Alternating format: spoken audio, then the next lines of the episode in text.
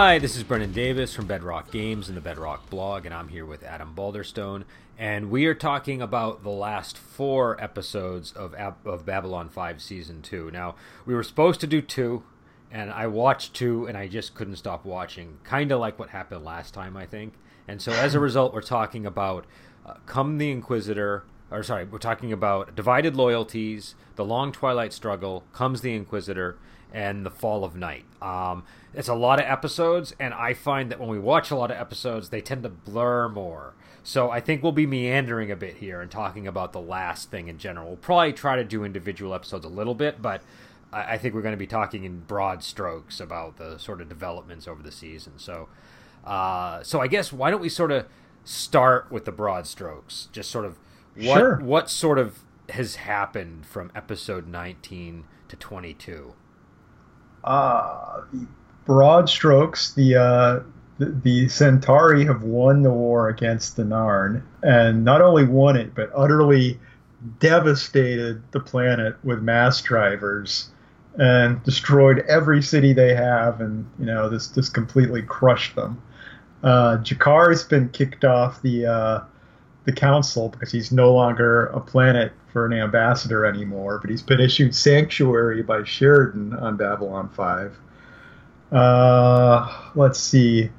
Talia, oh, Lyta Alexander showed up, and uh, she has uh, revealed there was a traitor on board that turns out to be Talia, who was, uh, well, she wasn't knowingly a traitor. She had a, a secret personality implanted in her that was a traitor that uh, was awoken with a code word.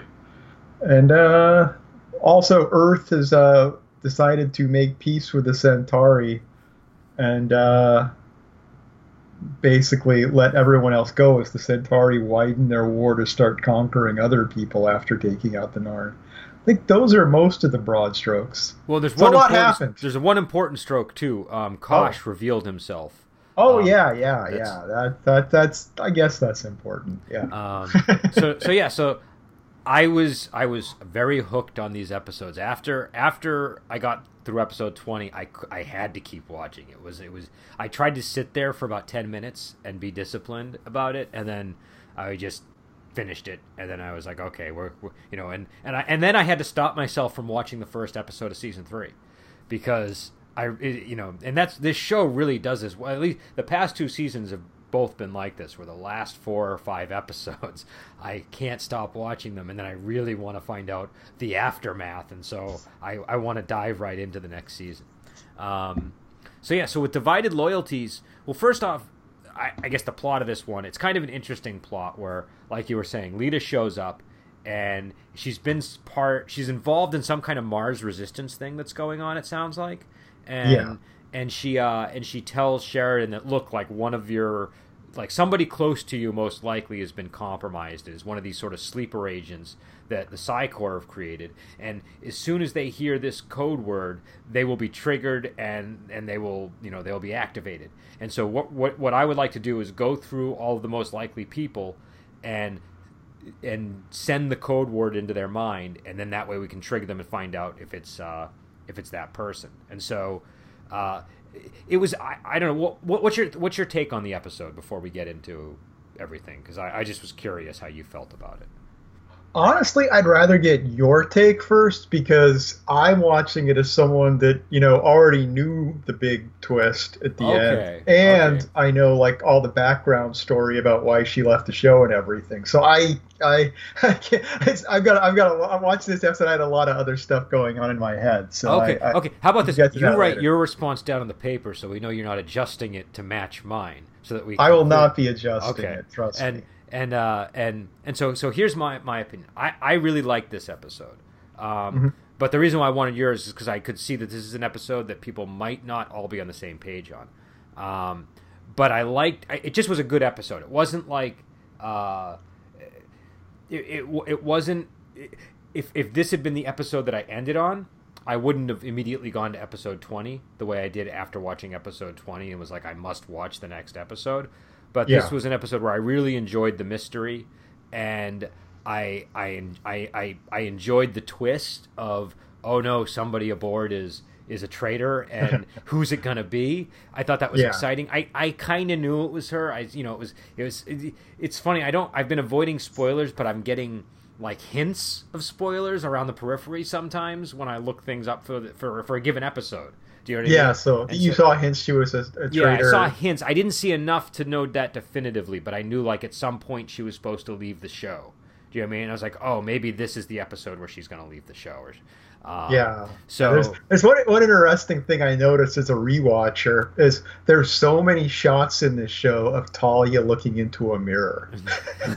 it's just like this recurring theme. It's like she's like just thinking and staring into a mirror. So it's like the two Talias theme is there a lot if you're looking for it.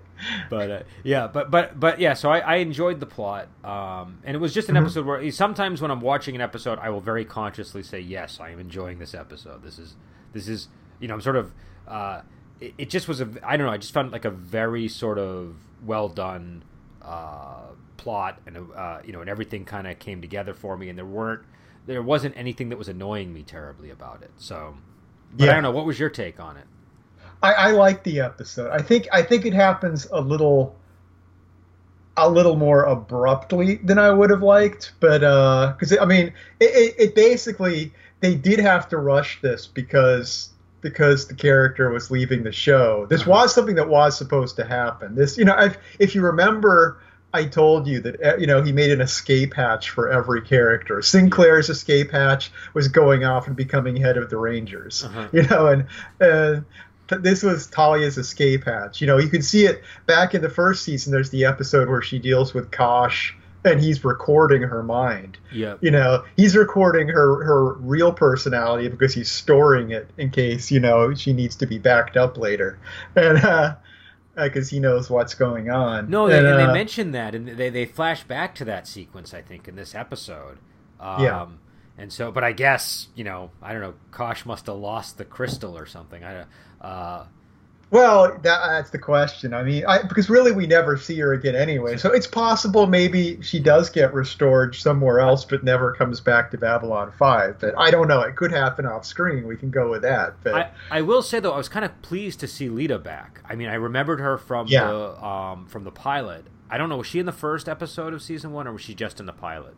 she was just in the pilot. That was Okay. it. Yeah. So she was I a don't familiar know. face, and Yeah. And and and she's different enough from Talia. Like Talia kind of has much more of a femme fatale type thing, and Lyta's a little bit.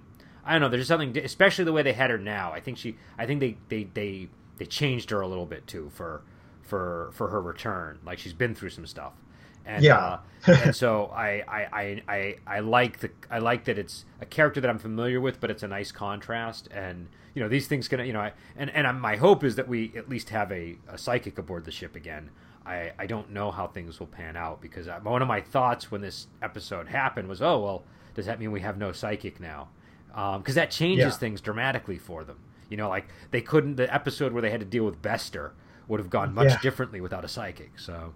but it's uh yeah, and it's interesting because now we have a psychic who's a renegade psychic as opposed to a uh, official psych or approved psychic. But uh, yeah, it, it's I mean I, guess my, my my one issue with the episode because it is a good episode, but I kind of wish they had had a little more breathing room because basically, you know, she wanted to leave the show because she felt she should be the star of the show, and you know, she was only only showing up in relevant plots. And why wasn't she in every episode and that kind of thing? And Oh, so they, really? you know, so Okay. she, she decided to, she didn't want to be on the show anymore if she wasn't going to get more time next season.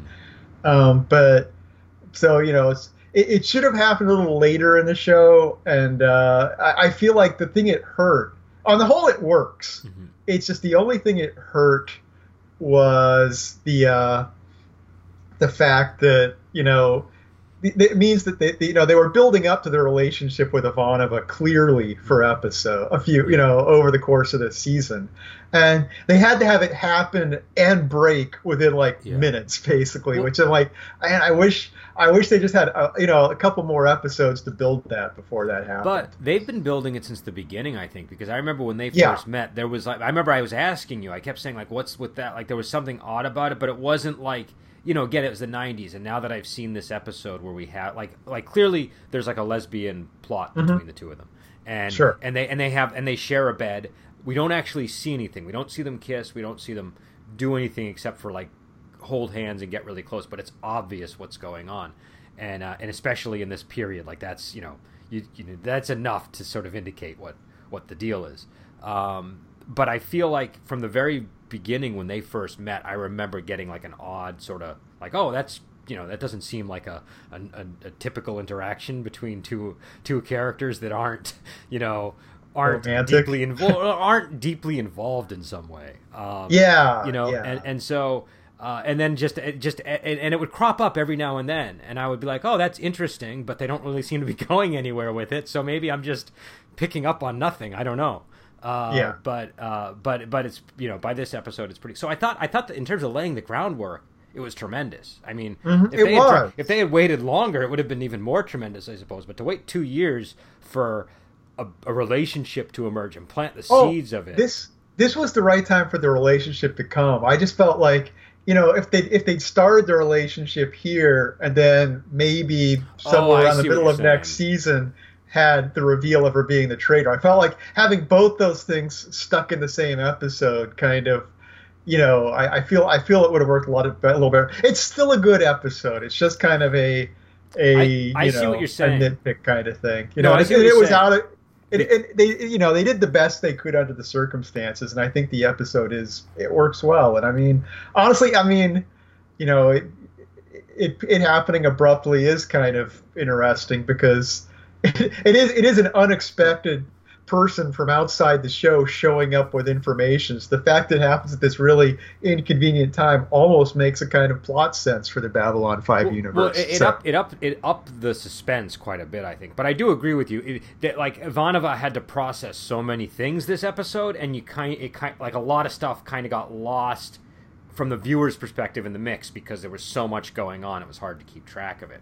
And Yeah. if we had had sort of one revelation, then had time for the the the the relationship to to gather more meaning, and then you know I, I agree with you, but but still, I, I thought it was a, a good episode, and also we, we learned that Ivanova is a latent telepath, which was really interesting to me because Yeah. uh, number one, her whole like for two years, and I don't know. I, this was something where I'm like, well, have they been planning this from the beginning, or did they add that in?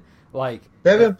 The clues are there. I yeah. It's like if you're looking, it's is pretty clear. And I mean, I mean, it makes her behavior makes more sense in hindsight. The reason why I was wondering that is because it's a mo- it's like it's a brilliant thing because it, it clarifies so much of her backstory. It clarifies so many like her reactions made a certain amount of sense, but she was a little bit extreme in terms of like, well, I'm never gonna have a, do you know what I mean? Like, like because my mom died, you know, or my mom had a bad life. I mean, it it made sense, but it still seemed like an overreaction. But that that doesn't now it doesn't seem like an overreaction and so i was i, w- I was I, w- I wanted to know if they had planned it because it, it, it's either a genius move or it's like a retroactive sort of retcon you know genius no, move. this is Um, this was this was in there. I Okay, mean, you, that's- if you're watching the show as a as a rewatcher, it's it's pretty clear. okay no so that that's i like that i really like that and, and if they planned it from the start it's even got it uh, like it gets more stars for me do you know what i mean like that that Yeah. uh, that's the kind of thing that you know because a lot of times you'll get revelations like that, that in shows but they'll lay they'll lay the groundwork too late. You see this all the time in doctor who. It's got it's one of my biggest issues Yes. with doctor who where it's like okay you couldn't have laid the groundwork eight months ago. You had to do it yesterday.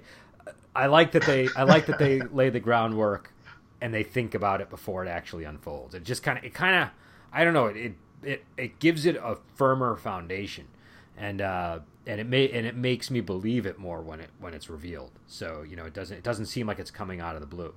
Um, yeah, but yeah, but yeah, No, that was a, that was a good move, and that was an interesting that was an interesting twist in the character, and also it added so much to the episode because that's like they have to they have to let the psychic get into the head and and and give them the code, but they have this complication that they can't let anybody find out Ivanova's a latent psychic, or they'll send her to Psi Corps. So it's a really interesting situation Yeah. that unfolds. yeah, and and and they can't be sure they can trust Lyta because you know having having someone who's a psychic that re- that's a you know renegade psychic and I'm here to help is exactly the kind of thing that Psi Corps would would do. So, you know, their their suspicion of her makes a lot of sense.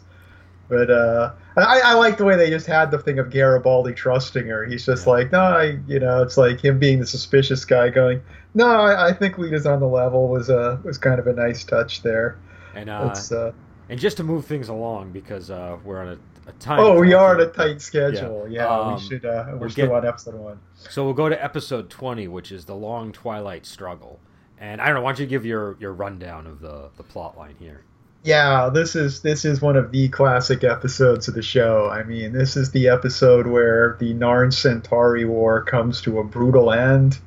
The uh, the, the the the Centauri not only win the war, they completely devastate the uh, planet using you know banned mass drivers to bombard the planet with meteors and just destroy every city on the planet. So it's uh, pretty brutal. We get a we get a really rough scene in the uh, council chambers where Londo has G'Kar kicked off the council because he's no longer the representative of the Narn, and uh, yeah, and we have another entire other plot line going on on top of that where uh, Draal shows up again, played by a new uh, actor. I noticed. Played by a new actor. Yeah, yeah. Who? I don't know. I, I think I, I kind of enjoyed the original Draal a little more, but I yeah. do enjoy the the added hamminess of the new Draal. Yeah, There's I like, was. I was torn because I really liked. I think I mentioned how I liked the old Draal. There was something yeah. when, when we first met him. I really liked that guy. And then this guy shows up, and I'm like, I didn't even notice. Like he mentioned something about how I have my youth back, or something. Like he clearly, like they they, yeah. they wrote they wrote the change into some of the dialogue, but I w- I didn't I didn't quite pick up on that it was a different actor at first. But I'm like, why is he talking so funny? And why is like this isn't Draal? What's going on with Draal? What happened to Draal? But I guess given the transformation that's taken place, this characterization I think could work over time for me. I I because the other the other character was so avuncular. Do you know what I mean? He was yeah, and and so that might be an odd fit for a guy who's like the heart of a planet. Um, so this guy's sort of all you know, like both of them are Shakespearean in their own way, but this guy is I don't know how to put it, but there's something going on with him that is very forceful and and and. Eh, eh, but I, I don't know what the right adjective is to describe it. I'll, t- I'll tell you what I was thinking of watching it last night. I I was thinking, you know, the way he just pops up and he's got this really hammy personality. He just kind of shows up in, you know, in Sheridan's living room and and you know goes on stuff. It just I, I felt like he's one of Samantha's relatives on Bewitched who just teleports into the living room and is like messing with messing okay. with her husband and stuff. I just that was exactly what was going through my head. I'm like that that was my impression of the performance. Which okay, that that actually he does cut. Yeah, there is like a there is that period of of TV quality to his personality. Yeah, he does. Like I, I can imagine an actor plucked from that era performing the way he did. So I, I, I think I see what you're saying. Um, and also just the fact that he, he sort of teleports into view like that. Um, yeah. Or not teleport, but projects. Or I don't know what's going on with them exactly.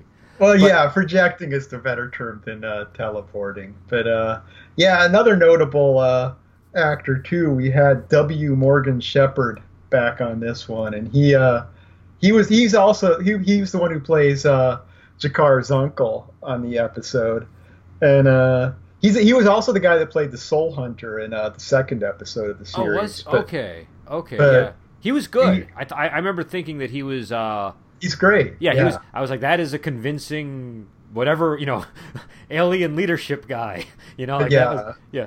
But, but I, I, I meant I, I, I, didn't bring this up during the Soul Hunter episode because I got distracted. But uh, he's he's notable because this is my own research, not a list on the internet. But as far as I can find, he is you know the only actor, well, sorry, one of only two actors who's been on Babylon 5, Star Trek, and Doctor Who. So that's uh, some pretty good and, and his son was on Doctor Who and Firefly, so that family has some pretty uh, pretty impressive sci-fi credentials. But yeah, David Warner is the uh, only other actor I can find who was on all three series. But uh, okay, yeah, no, it's it, he was he was uh, that scene between him and G'Kar was I, I liked sort of it, we kind of got both sides. We got like the the uh, the Narn sort of plotting about what they're going to do, and then we got the Yeah. Centauri, and so it was really nice to see both of them. It, this episode overall had a nice epic feel. You get, you know, you, I, I think this is the one where you see uh, you see Londo on the on the battle cruiser as it That is the know, one. Yeah, that And- iconic and- I- shot. that was surprisingly well done for a show like this. Do you know I mean you don't normally see? You know, there were bits of it that I, I could see. Oh, that's a little rough. But but once they got in the ship and they had the behind them, it, that was I thought that was pretty impressive. And I'm also starting to sense. Did they do something to Londo's makeup or something to make him look different now? Because he seems darker. It doesn't just seem like he's acting darker. He is. He is darker. Well, what's interesting, actually, I don't know if you noticed, but you know, about a third of the way through the season, he went from wearing his purple coat to wearing a black coat all the time. Okay, And- I didn't notice that, but I, I noticed this episode. Boy, he looks darker to me for some reason. Like something's in it, and it's not just his demeanor.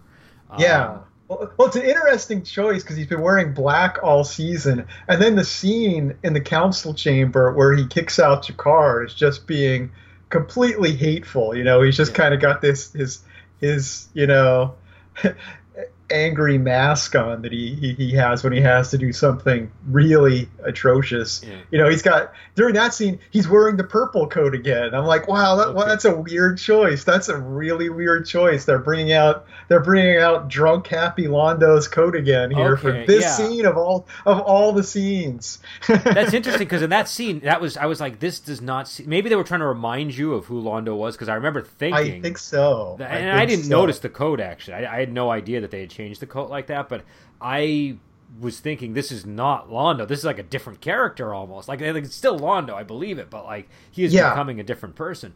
Um, and uh, or he's revealing a side of himself we haven't seen. Uh, and I, I find it I find it interesting. I'm, I'm uh, Yeah. It's, Yeah. it's it's it's it's frightening. It's like to, Yeah, he's change scary. a character like that in that way, and it's done it. I mean, a lot of shows do try to do that. Like I've you sort of seen the, you know, is the good guy really an evil man, or is this you know like how far down that road can someone go? Something about the way they're doing it here, where he goes from being this lovable, like almost like a Rodney Dangerfield type character, to Yeah. being so sinister and like you know and like i know i compared him to mussolini last episode but now i'm thinking this guy's way more like hitler like this is you know like he's getting into that territory he's getting into Yeah. the, like he's enslaving people and he is you know uh and and and yet he's still a character that we are supposed to like on the show to a degree. Still has these occasional moments. And and this episode didn't give you that. They didn't give you those moments. I i don't, I don't remember. There were a couple of scenes where you saw doubt but i don't really remember there being any any scenes of levity with londo uh, No, there aren't, and I mean it's it's yeah, it's it's you know like you said, the scenes of doubt you get are only when he's talking to other Centauri. Every time he's talking to someone that's not a Centauri, he has that mask on. He is he is exactly what he needs to be as the strong Narn, a strong Centauri who's going to, you know, bring the bring the Republic back to glory. So you know he he never never lets that mask slip in public. But I, but I do like the scene. I'm skipping ahead a couple episodes once again, meandering because I think it's relevant. I I like the scene with Sinclair and Garibaldi talking about Londo and what's going on with him, and Garibaldi's line about how it's like you know when you can still see this fear in his eyes. Like he knows he knows that things are are spinning out of control and it's like he's doing all this stuff but there and you you do kind of see that in his performance. There's just it's like he has to be so forceful because he, he because he isn't sure not because he is you know? Well and he, and he expresses doubts specifically about the shadow people to um, yeah. uh, to to uh, what's his name? Refa. Lord Refa yes. and uh, and so you know it, it uh, number one I think it's interesting that he he's the one pointing out to Refa that look we have to do this on our own if we're going to do it.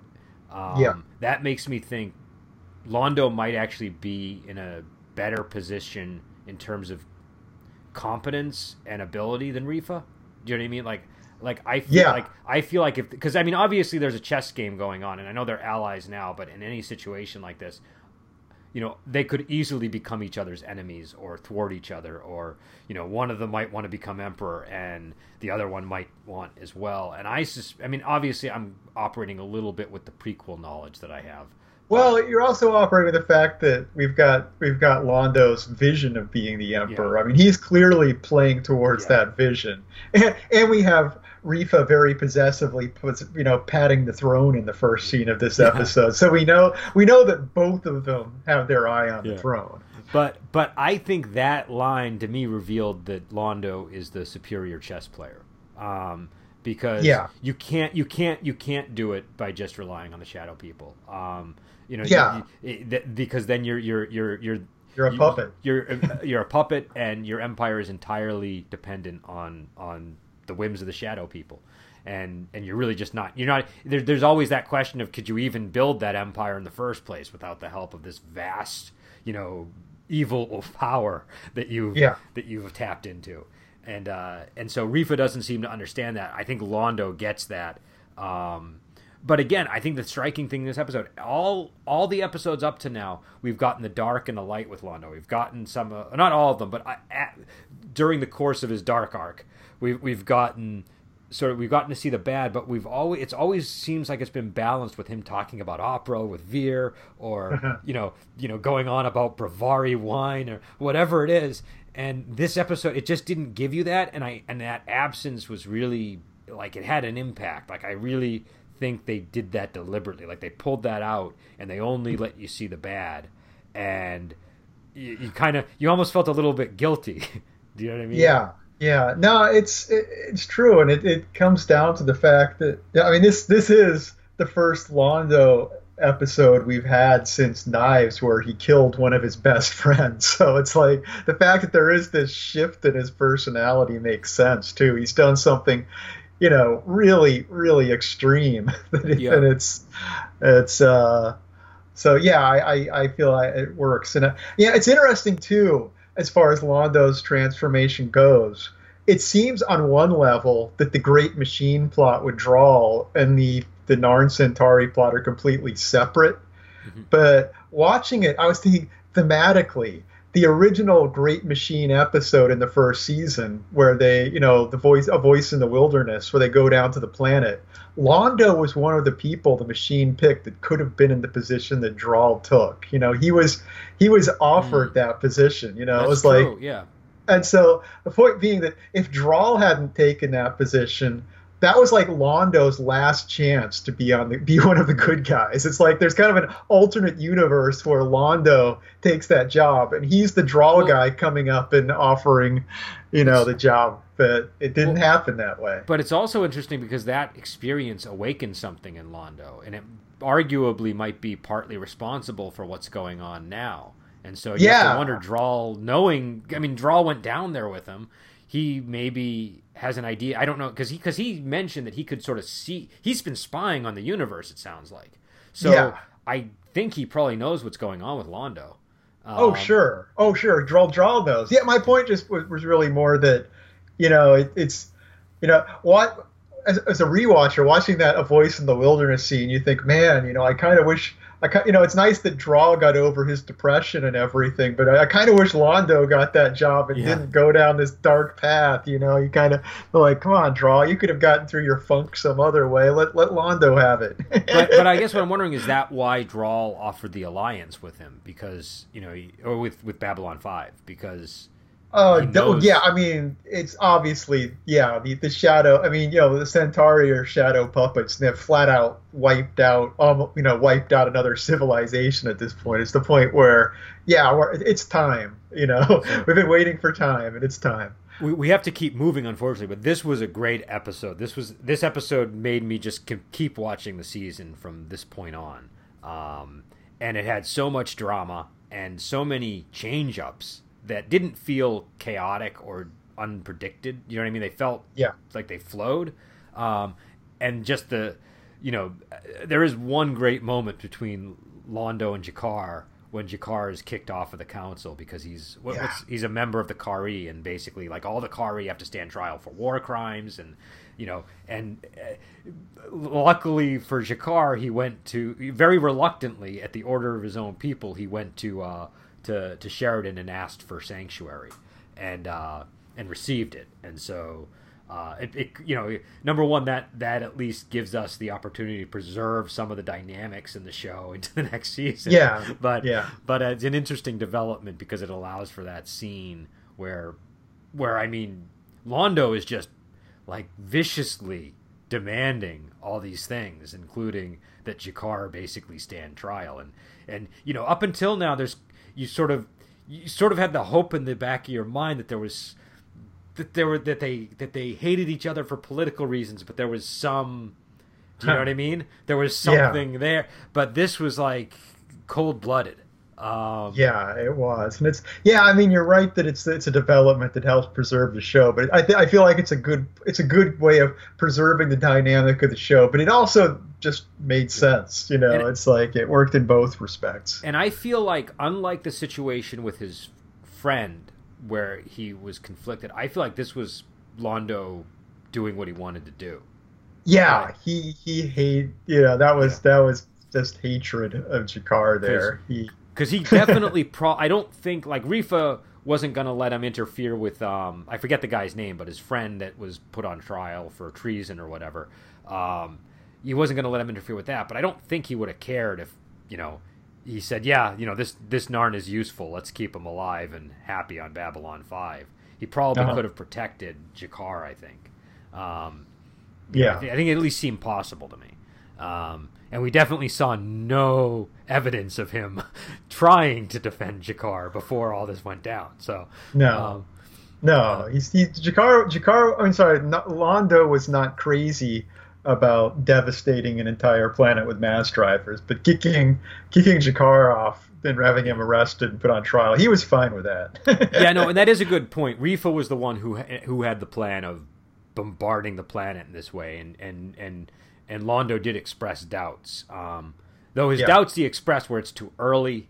Um, Yeah. know, it was, it was unclear. I, I got the impression that he was using that as the reason to give to Refa, but that he didn't want to bombard the planet. Um, well, he also gave the excuse too that mass drivers are this banned weapon, and we've got treaties and things. He did he did kind of rely on that a bit too. He wasn't comfortable using the mass drivers under any circumstances. And it's funny because mass drivers have kind of flown under my radar a little bit. I remember them coming up during an episode where, like, the Nar- uh, there was that that other conflict where The, They were the being- news episode Yeah. was the one where the they were smuggling mass drivers. Was what was the accusation that G'Kar was making there? So they were kind of setting up that they were moving their mass drivers into position. But it doesn't sound like a weapon to me. Do you know? what I mean? A mass driver sounds like an engine or something. So oh, so- it's a thing in science fiction. Yeah. I I've encountered that before. It's uh, I mean, a lot of science. Yeah, I mean, science fiction war games too like to use them as weapons for attacking things. But uh, yeah, Well, what is I- a mass I- driver supposed to be? Because I'm not I'm not as familiar It- with the term. Oh, it's basically kind of a magnetically propelled thing that like shoots. You basically use magnetism to like fire an asteroid. So you know, Okay. basically, Okay. basically they're they're doing the equivalent of building the Gulf of Mexico with a with an asteroid over and over on a on a. On Okay, all right, that makes sense. That makes, I can see why it's so devastating. Um, but yeah, I don't know for some reason the, na- the term just sort of flew under my radar.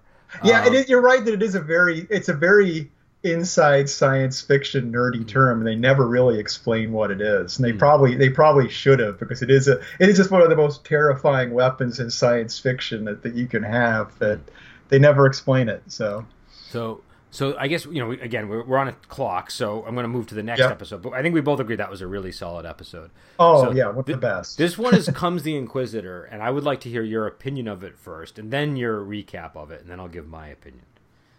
Uh yeah, comes the Inquisitor is the uh has is the episode where uh um Delenn is tested to see if she's worthy to have the position that she will in the uh you know that the the the, uh, the, the, Vorlons want her to fulfill and, and uh it and they, you know a certain tester a human tester shows up with Victorian clothing who's very ominous and uh I, I on the whole end up liking this episode. I mean, uh, you know, it, it's one of the things. The testing at first, I'm not not entirely into it, but I, I feel overall it becomes kind of interesting. But uh, my I mean, honestly, my favorite part of the episode is the scene with G'Kar and Vir in an elevator. That is. One of the that is one of the, yeah. my favorite scenes in the show. That is that was just, a good scene. That was a very good scene. The most yeah. awkward elevator ride in the universe. Um, yeah, yeah, and it's it's a really really powerful scene for both G'Kar and Vir. You know, it's yeah. like it's like yeah, both characters come off great in that scene. But uh, but yeah, so the, the highlight is just this random elevator scene for me. But uh, you know, I, I like the episode on the whole. I know what were your feelings. So so this episode surprised me a lot in a lot of different ways, and I think first number one, it's very '90s. Like this is like the one of the this is one of the this was the most '90s episode out of the, all four that we watched. And okay. part of the reason is you know in the '90s having the Victorian guy on the spaceship sort of was something that you you know what I mean. That was like a thing yeah. that would make sense. And yeah. and also the messianic. I mean, I know like you know lot plenty of messianic plots in science fiction. Dune, you know, has messianic plot. But yeah. something about the messianic plot here felt very '90s to me. Um, and and the emphasis on the way the Inquisitor was operating just seemed like a '90s concern. I don't know if that makes any sense, but mm-hmm. just sort of like his his preoccupations uh, seemed like things that we would have been very critical of in the '90s. That people aren't maybe as worried about these days. Um, yeah, and yeah. and so, but I think the most surprising thing is he was Jack the Ripper, and yeah. You know, they gave us a date, so it should have been. It probably should have been more obvious to me because I think we got the date, we got an address, we got all kinds of things before we uh, uh got the big reveal at it, the end. Yeah, yeah. But for some reason, I just would have never thought Jack the Ripper. Like I was like, who is this guy? Number one, they put Inquisitor in my head, so I'm thinking Inquisitor. Like, who is an Inquisitor from like that? That that, uh, that it wasn't registering. Do you know what I mean? I wasn't. I wasn't able to like draw on an immediate historical figure that seemed like an inquisitor to me. Do you know, it just it just was I was struggling to do it. And I the, so here's the thing I like in, in Star Trek, they you know they go back in history and who do they bring back? They bring back like Hal Holbrook's Mark Twain, right? And so Babylon Five brings Jack the Ripper. Ripper. And there's something there's a really great contrast in that that tells you a lot about the two different shows.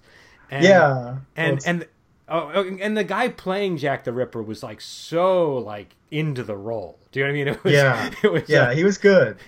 It, it, was. I mean, it was very over the top, but it was it was effective. And and and and you just got this sense that something wasn't right about this Victorian guy on the ship the whole time, and him being Jack the Ripper was like the one explanation that that like felt like it made sense. Do you know what I mean? Like yeah, like I was like okay, like that's like that explanation as weird as it sounds. It actually it actually makes a certain amount of sense that the Vorlons got Jack the Ripper and have been like punishing him for you know what I mean like like like it, I I I I, I kind of liked it and it also made his behavior make sense because I'm like how like why are the Vorlons unleashing this horrible man on Delenn like w- what is going on um, it seemed out of character for the Vorlons. It seemed out of character for the time. Like there's a Victorian guy. It, it was just everything was all off, and and I liked yeah. how it brought it all together with him being Jack the Ripper, and um, and also I liked. I, a lot of times you'll get these scenes where they're whittling away at a person's will, and they're trying to, you know, they're trying to get it uh, um, at at uh, at some conclusion or or information that's supposed to impress the audience. And I liked where they went with it. I liked what the I yeah, liked the answer I, that he was looking for. I, I yeah, I like I said, I, I you know early on, I, I guess my issue early on is that the I feel like Delenn would have been better equipped to deal with these kind of philosophical questions early on in They Make Her. I mean, I, I feel like you know that she, you know, I, I feel like she's completely caught off guard by this, you know, by this kind of philosophical inquiry. And it's like that should be like Delenn's bread and butter. But uh, it, yeah, I, I, get, I get, and there was a point where she says she doesn't know the rules. How can she do it without knowing the rules of the game? And like so.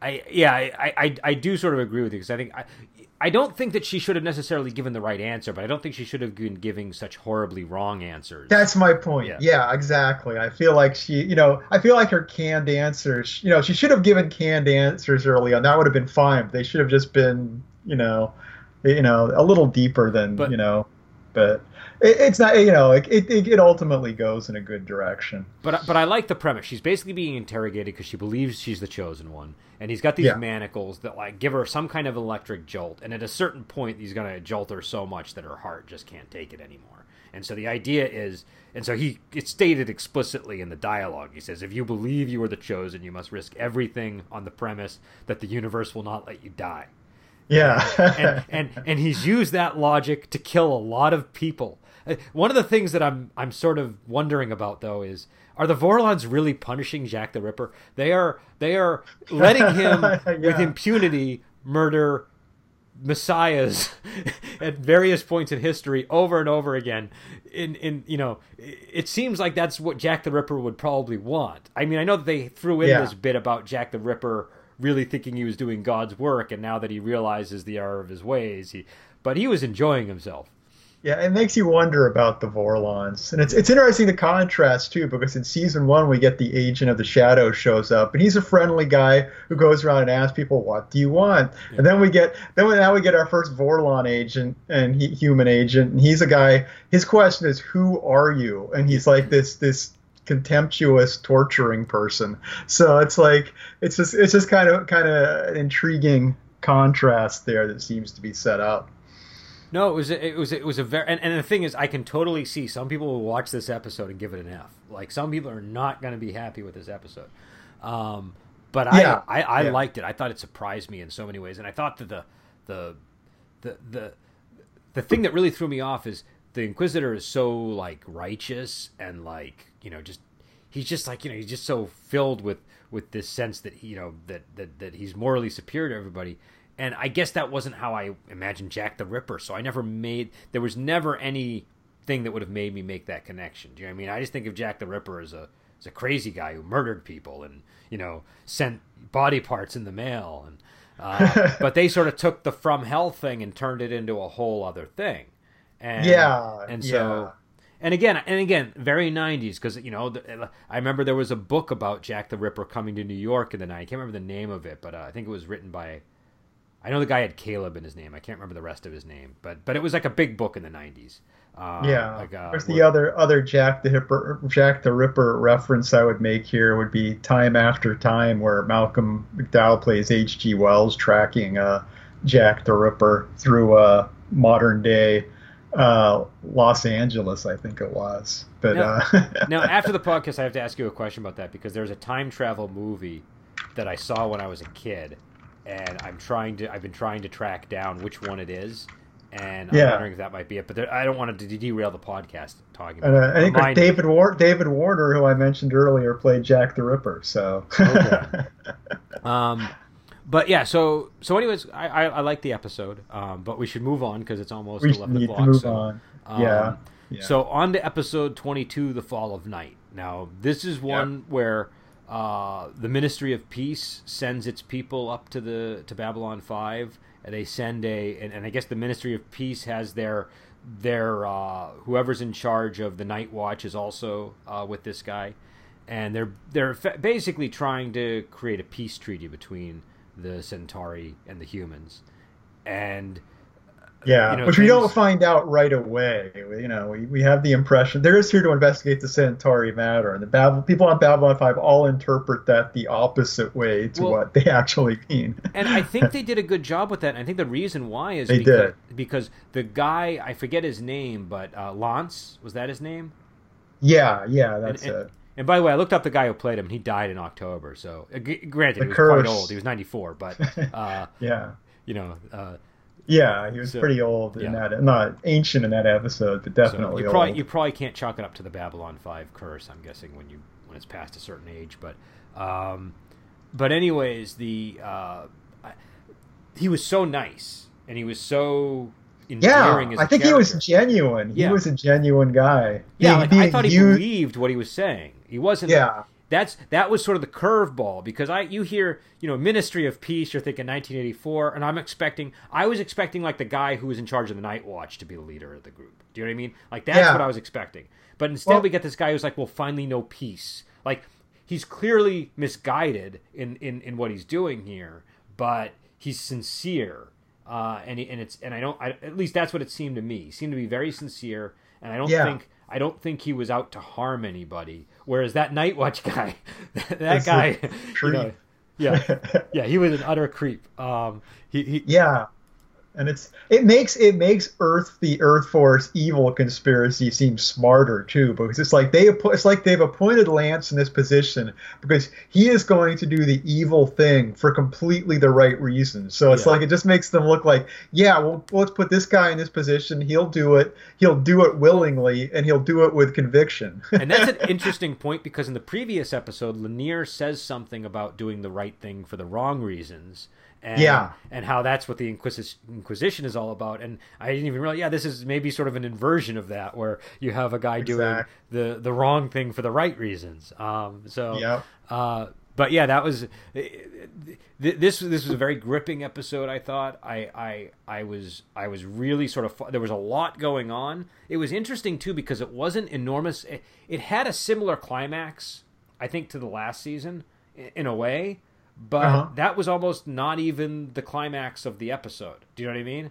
Like there was the there's the standoff between the um Yeah, the, that's like kind of a false climax. You think you think the Centauri warship being blown up is the climax of the episode, but but nope. no, it's not. And, and, it was so much more interesting as a result because all this stuff happened and it was I was I was engaged, but I wasn't sort of waiting for this one big beat that just sort of do you know what I mean? There was yeah. it, it, it, was just it was i thought it was a very well written episode and i and i love that the you know we get that reveal of kosh at the end.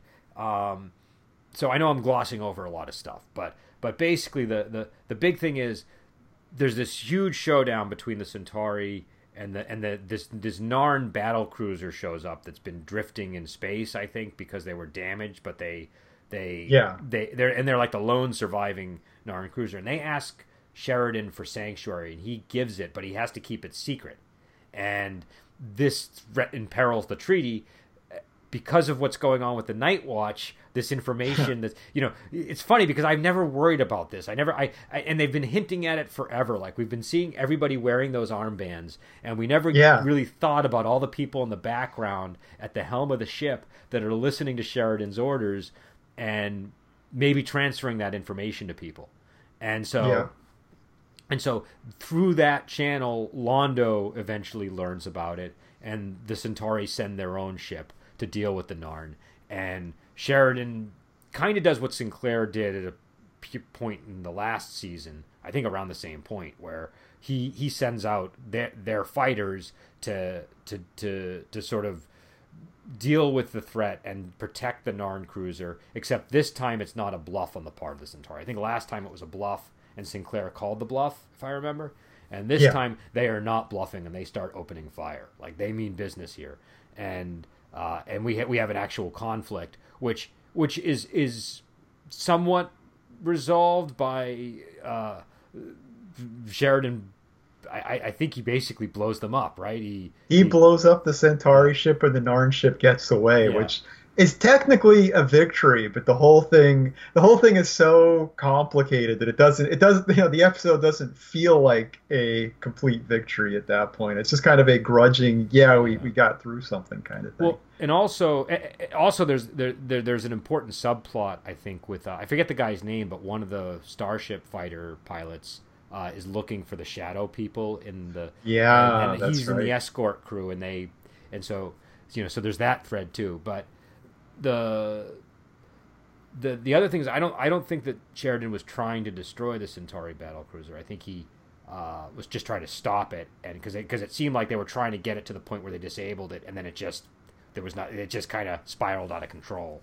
Um, yeah, well, you know, I mean, it's the fact that the Centauri were actively firing on Babylon 5. You know, they had to respond with significant force. Hmm. So, you know, I mean, it would have been one thing if it was them intervening between you know the two other ships fighting. But nope, it, it was a, a, real battle for survival there. And, and, then Lantz comes to the helm and is like, "What are you doing? The treaty, the treaty." And uh, yeah, and so and so. But I love the way it was resolved. The the, the really slimy head of the Night Watch basically kind of takes Sheridan's side in an odd way. Yeah, it was yeah. very interesting. I was not expecting that guy is so adaptable, and he's so, like he's insidious because because uh-huh. because a normal villain like that would just try to use that opportunity to destroy Sheridan, but and, well, and oh, go ahead. It's like he almost is trying to destroy Sheridan by having Sheridan go up and give this speech. It's kind of like a way of, hey, he's going to give the speech and that'll destroy his credibility for, you know, for, you know, it's like it'll show he's on our side and people won't trust him who are on other sides and could, so on. But the thing is, he could have made it much worse. He could, I mean, he could have probably oh, yeah, easily he could arranged for Sheridan to be executed or whatever. And also, I felt like he was paving the way to have a relationship with Sheridan so that he can use him in the future. Do you know what I mean? Yeah. Like I don't think that's going to happen, but I think that's if I'm this guy, that's what I'm thinking. Like you know, this is salvageable. Do you know what I mean? Um, yeah. So, so because I, I think that's the way he operates. He doesn't he doesn't discard useful resources. This guy, I think he, you know what I mean. And so I was Yeah. impressed by that scene for for those reasons. Um, yeah, and well, it fits. It fits with the fact that, like I said, Lantz Lantz generally seems to be a good guy trying to do a good thing, and this guy, this this, this mini packs guy can. He, the, the Night Watch guy, he he's, has no problem working with someone like that. That's great. I can use this guy. yeah, exactly. And so, uh, and so, and so, so then, but the but the big climax of the episode is when, uh, so so number one, Sheridan's rehearsing his speech, which you know he's you know, they give him the freedom to, to word it himself, so he comes up with some creative wordings. I don't I don't think that he would have actually. I don't think those would have passed muster. But at Uh, least, well, I think I think that may have just been him cathartically getting his feelings out before giving his real speech. But you know, who knows? But as he's on his way to deliver the speech, a Centauri gets on the subway train with him. And by the way, I love that Babylon 5 has subway trains. I think that's a really nice touch. And, Yeah. and there's another nice thing that happens here, too, where he puts a bomb on the train, everybody gets off. Sheridan sees the bomb and he tries to jump out of the cart. The bomb explodes. And because Babylon 5 is spinning, he doesn't just plummet to the ground. He's sort of stuck in the uh, in the ground, but he's still moving at enough speed that he's going to die if he if he if he lands. It's- and so yeah. and so they can't get anybody up to him soon enough. So Delenn convinces Kosh like if you're going to do something, like now is the time. And so Kosh gets out of his suit, and everybody sees something different. Some people, but it's all some variation on an angel, obviously. Like everybody's Yeah. seeing an angelic. I see a being religious figure of light. Yes. and and it's clear that every alien race seems to have this kind of creature in their pantheon because they all call it by a different name, except for Londo, who sees nothing, um, Yeah. or, or says he sees nothing. We don't know. Maybe he saw something and he doesn't want to say. But Yeah, oh, exactly. I, you know, because I mean that that's the question. Maybe, maybe because of his situation, he did see nothing, but I I feel like it's more likely that he did see some religious figure of light from the Centauri pantheon, and the last thing he wants, he's not going to admit that. Wow, you know, because for him, it's the re- if if he did see this figure of light, it's his revelation that yeah, yeah, dude, you you're on the side of the demons. Yeah, you are you are damned, as the emperor said. You know. and, and when he, and when they asked him, Londo, what did you? Because there was a scene at the bar where everybody's saying what they saw, and it's just like a bunch of people. Number one, Londo really needs to up his security, given he's because he's just hanging out in the bar next to next to like Narns and stuff. And I mean, I, I don't know. Was it, there was a Narn in that scene, wasn't there? Yeah, there was. Yeah. He was talking, about having seen G'Lan, and he's I- like, "Yes, it was G'Lan," which is, which is the religious figure that Natak talks about. I, I don't think But- it's wise for Londo to just hang out in a bar like that, given that he just blew up the Narn homeworld. Um, you know, yeah, that's not true. blew it up, but boom. That's true. But uh, you know, But but that aside, when he says when they ask him, Londo, what did you see? And he says, I saw nothing. There was this knowing. He knew the significance of what of the experience clearly. Like whether he saw nothing or whether he saw something and didn't say anything, he understood what had just happened. Do you know what I mean? Like there was yeah, there was a, he, he a got it. recognition. So Yeah, no, that's that's yeah, an impressive scene there. and uh, yeah, it's it's it, I mean, once again, it, you've you've been you've been guessing this for I don't know, maybe even since last season. This has been on your mind, I think. And uh, so, yeah, your prediction was was accurate. Well, and You again, were- I think Childhood's End is what really steered me towards that. Um, Oh yeah, uh, it's totally childhood's end. I mean, the fact, and, they, and they hinted at it too in the episode before with Jack the Ripper that the Vorlons have visited Earth in the past. Yeah. You know, of course, they're you know we've been there. We've been so it's like we know that the Vorlons have been you know meddling on all the other planets quietly at the same time that they've been this reclusive race that doesn't talk to anyone. They're they're doing stuff. So yeah, so it's it's I think I think it's it's definitely it's definitely uh I I am fully interested in in what's going on and I'm I so want to see season 3 now. Uh it- Yeah. it- you know, this was this was a very good finale and it was good because it wasn't like like it kind of it kind of surprised me with the sort of vaguely reminiscent climax of the, I think the previous season. I could be getting it might not have been the actual climax, but it felt like something I saw in the last season, and uh, and then it kind of went in a.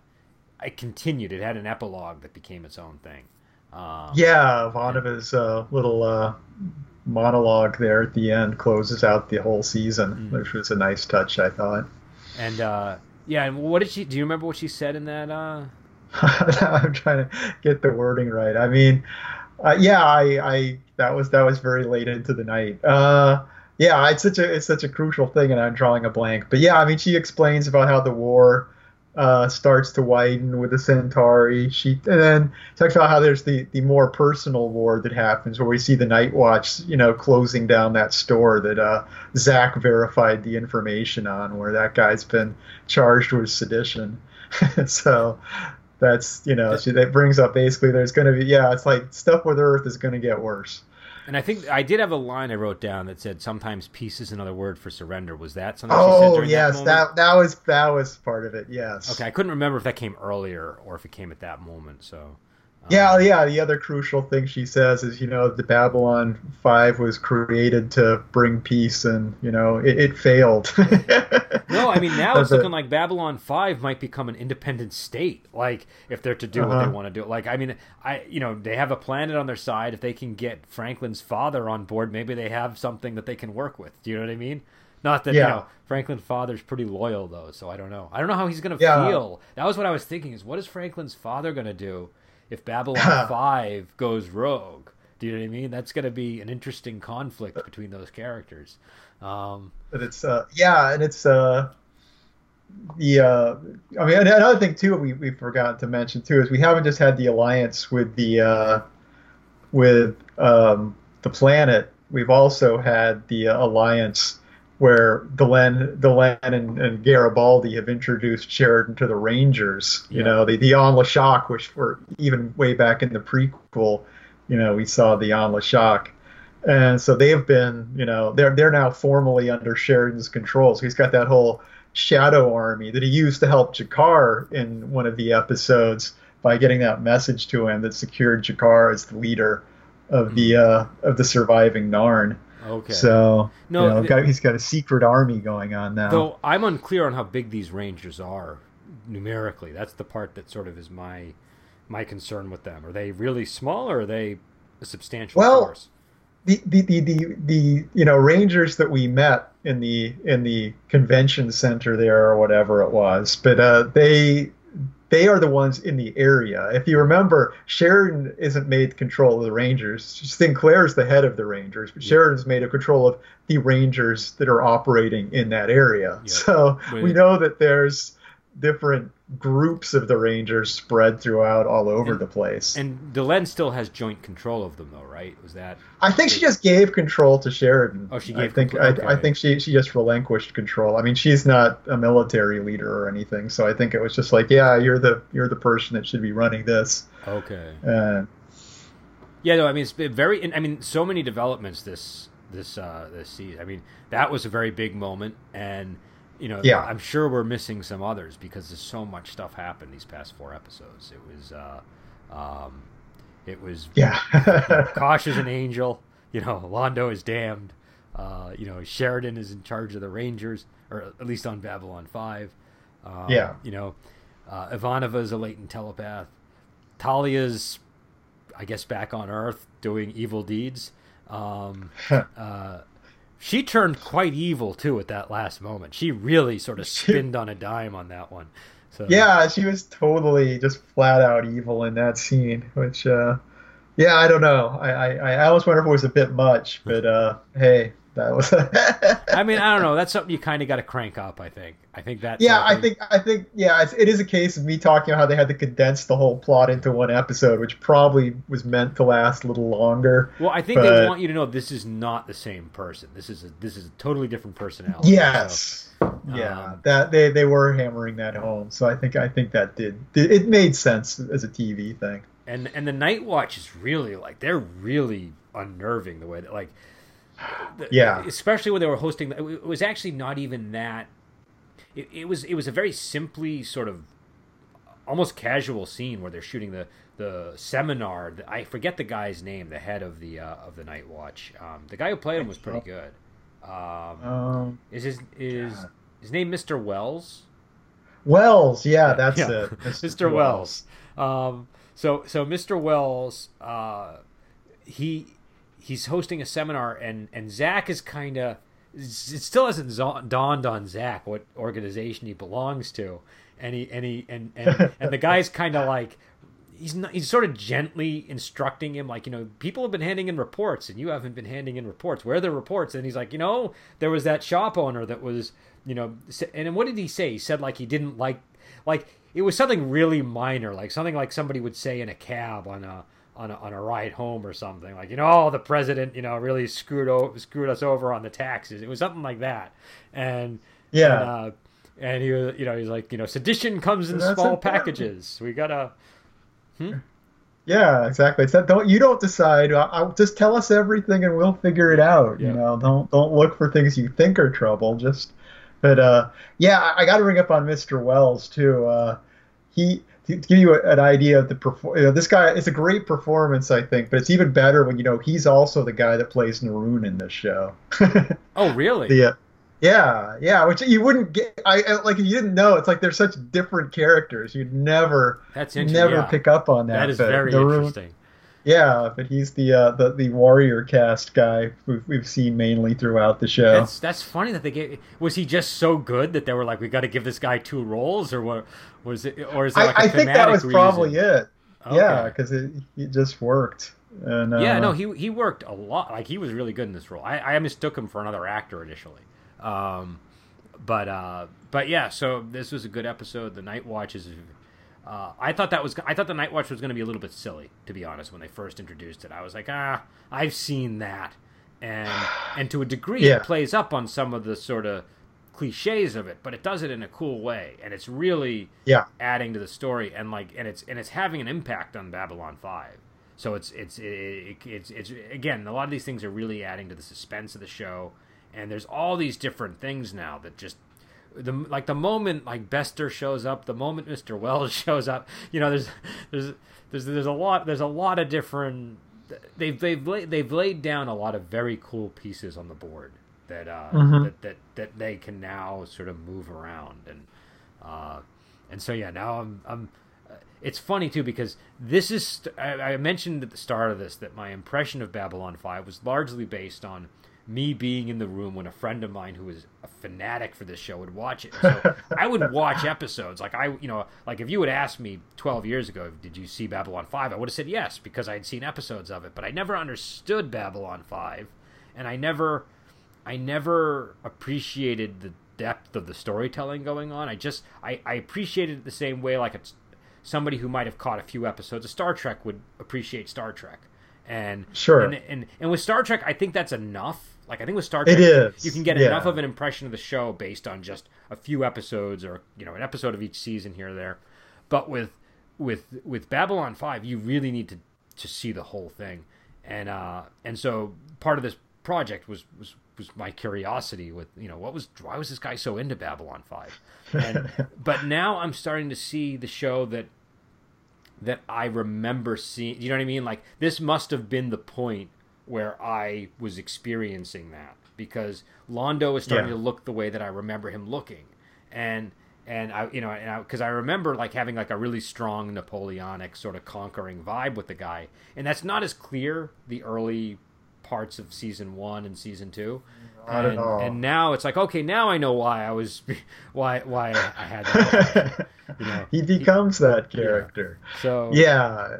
No, it's it's uh, impressive art going on, and yeah, another thing that's interesting too. For the rest of the series, the only writer on the show will be Straczynski himself. All four of these episodes were Straczynski, and like next season is one of the Wait, first he writes 22 seasons- episodes next season. He writes 22 episodes, which I think was pretty much unprecedented for a TV program. But it's I don't just think I've seen that ever. Like I, I don't think I don't think so either. I think it was a. I, I remember people at the time saying it was unprecedented. Someone someone on the internet might be able to pull out a Yeah. fact and go, "Oh no, this other show." But as far as I know, it, it is the only time that happened at that point. I mean, I've seen shows where there's like six episodes written by one guy, or you know maybe ten, but like Yeah, I can't think of one, and that that's really impressive. I think the only thing that maybe comes close is Larry David from Seinfeld. I know he wrote a lot of the Seinfeld episodes, and he wrote like most true, of the ones but- that are like famous and well known, but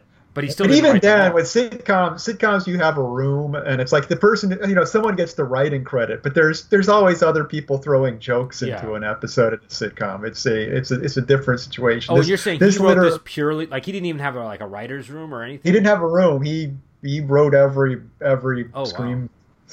script by himself. So That is that is impre- yeah. I would I would think you would get exhausted uh, writing that. I idea. think he did. I think he did get exhausted. I mean, yeah, running the show and writing it completely. it's like is there a discernible difference in the quality?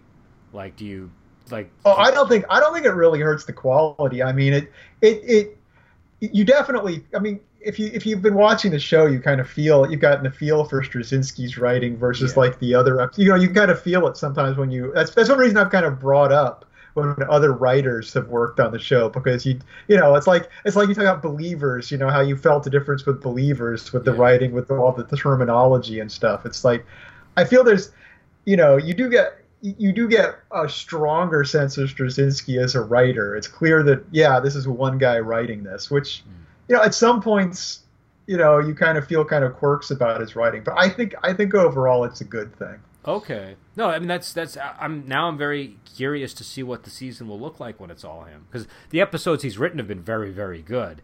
But I can also Yeah. imagine the toll it takes when you're writing 22 episodes as one person, and that, like you said, some of your quirks as a writer might emerge. That's just natural. Um, Yeah. So which is, which is good and bad. I, I So- think there's something to be said for that, though. I kind one of the da- I, I especially in America, we do have sort of this machine of writers that we we assemble, and it's very Uh-huh. it becomes very factory like, and it's good at weeding out things that will annoy people sometimes. But sometimes you want the like you want to see traces of the writer in there, and so. I, Yeah. I, I don't know. I'm, I'm I'm very interested to see how that shapes things in the in the coming episodes. But uh, Yeah, uh, But- next season is pure undiluted Babylon Five is what you get. Okay. so we'll see what that's like. But it's getting to be eleven, and uh, I, my wife Yeah, you gotta some get tasks for today, so I have to tend to them. But um, we will uh, we will uh, be back hopefully on Wednesday to talk about season three because I really want to discuss that. And also, me and Adam are going to be talking a little bit more about some game stuff. We're sort of talking about like what we might do. Uh, all we know right now is it's probably going to be we're going to try to focus more on practical things. We're going to sort of take more of a game lab approach where we'll be talking about stuff that's that we're actually doing at the table rather than just kind of going on about a concept or an idea. Yeah. Um, yeah, we don't we don't want to do anything that's going to be like useless to people. So it might not be as frequent as the Babylon 5 podcast and the the Wuxia podcast, but we'll be doing some gaming podcasts too. And uh and yeah, so uh, this this Wednesday, Babylon Five season three, and this Friday, I can't remember which Wuxia movie we're doing, but I know we're doing one, and uh, I have a feeling it's going to be. Uh, I think it might be a Golden Harvest one this time. I can't remember, but it's going to be a little bit different than we we do tend to do Shaw Brothers, but uh, I think we're doing a, possibly a Golden Harvest. So, all right, we will be back on, and we will talk to you later.